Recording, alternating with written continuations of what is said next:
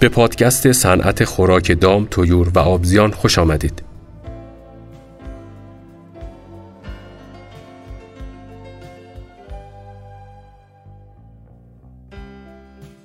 بهینه‌سازی بازدهی طیور هنگام تنش گرمایی.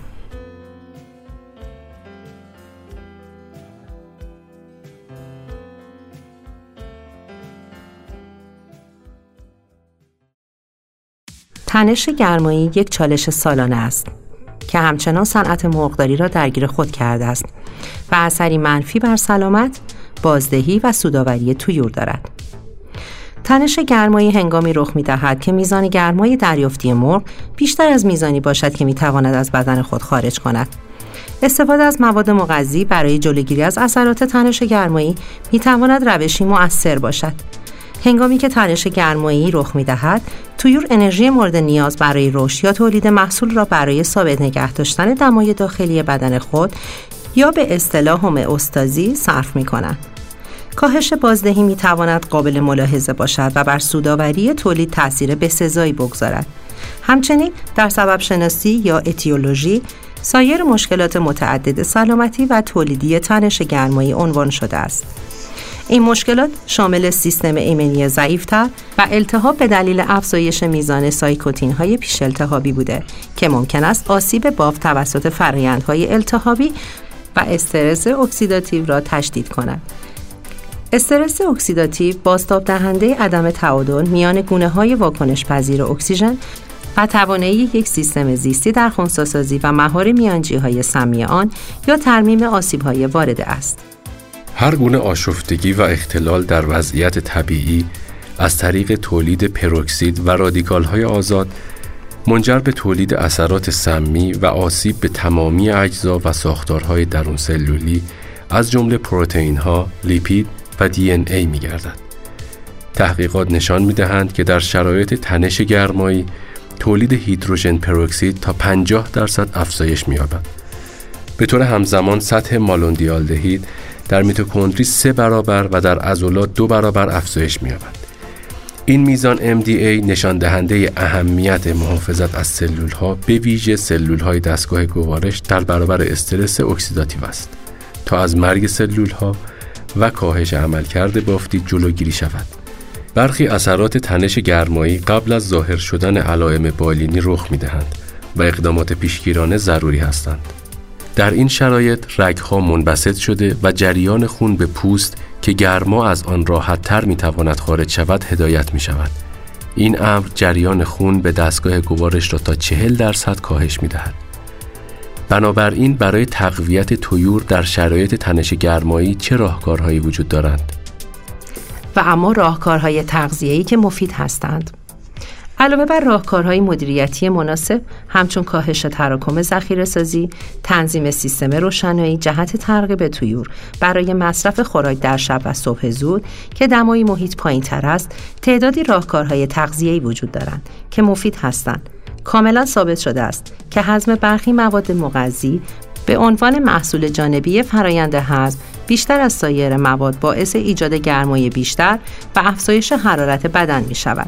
مشخص شده پروتئین در مقایسه با لیپیدها در هر کالری از انرژی دریافتی از خوراک گرمای بیشتری تولید می کند. بنابراین راهکار ساده‌ای همچون افزایش نسبت چربی به روغن در رژیم غذایی در حالی که انرژی ثابت بماند تولید گرمای بدن را کاهش می‌دهد. همچنین افزایش هضم‌پذیری و بهینه‌سازی خواص فیزیکی جیره می‌تواند تأثیر مشابهی داشته باشد. خوراکی که هضم آن برای مرغ راحت‌تر است، به مصرف انرژی کمتری نیاز دارد. در نتیجه تولید گرما و میزان کاهش بازده که ناشی از دریافت کمتر خوراک است، کاهش می‌یابد. استفاده از بهبود دهنده جذب مواد مغذی. مواد اولیه، چربی‌ها و روغن‌های با کیفیت و راحت هضم می‌توانند بسیار پرهزینه باشند. افزایش هزینه‌های تولید خوراک به همراه کاهش بازده طیور به ویژه با افزایش اخیر قیمت مواد اولیه نتیجه‌ای سودمند نخواهد داشت. در این حالت استفاده از بیوسورفکتاند یا ماده فعال سطحی طبیعی می‌تواند راهکاری مؤثر بر کنترل قیمت باشد. به جای افزایش میزان چربی در رژیم غذایی، استفاده از یک بهبود دهنده جذب مواد مغذی که بتواند هضم پذیری چربی را افزایش دهد، نیاز به چربی اضافی را کم کند و در عین حال مزیت کاهش تولید گرما به هنگام هضم را به همراه داشته باشد، بسیار سودمند خواهد بود. بهبود هضم پذیری تمام مواد مغذی.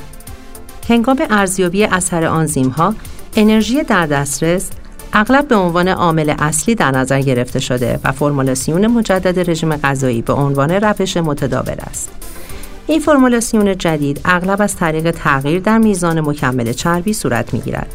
از آنجا که نسل جدید آنزیم‌ها هضم‌پذیری تمام مواد مغذی را بهبود می‌بخشند، ممکن است تغییر میزان چربی بهترین روش برای دستیابی به بیشترین اثربخشی آنزیم‌ها نباشد.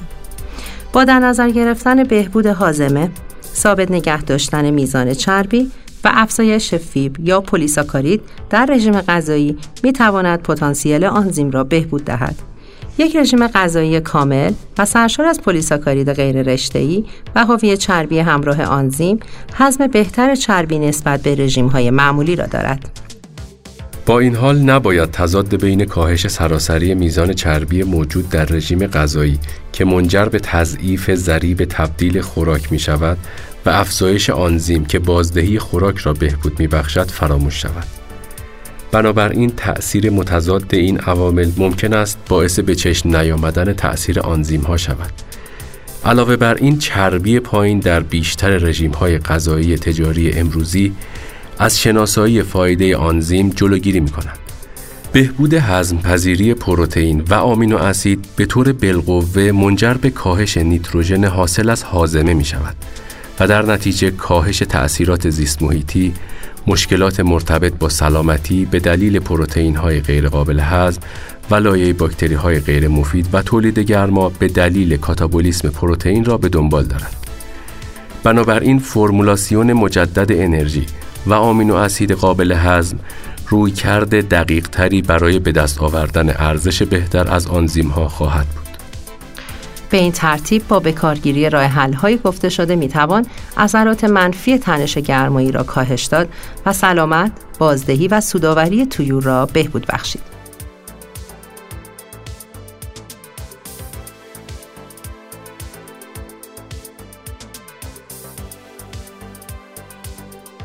در پایان این قسمت امیدواریم نکات مفیدی را درباره این موضوع به اطلاع شما رسانده باشیم. اگر قصد دریافت اطلاعات بیشتر در این زمینه را دارید، متخصصین شرکت سماگستر کوهن همواره در کنار شما خواهند بود. امیدواریم اطلاعات مفیدی را در اختیار شما قرار داده باشیم.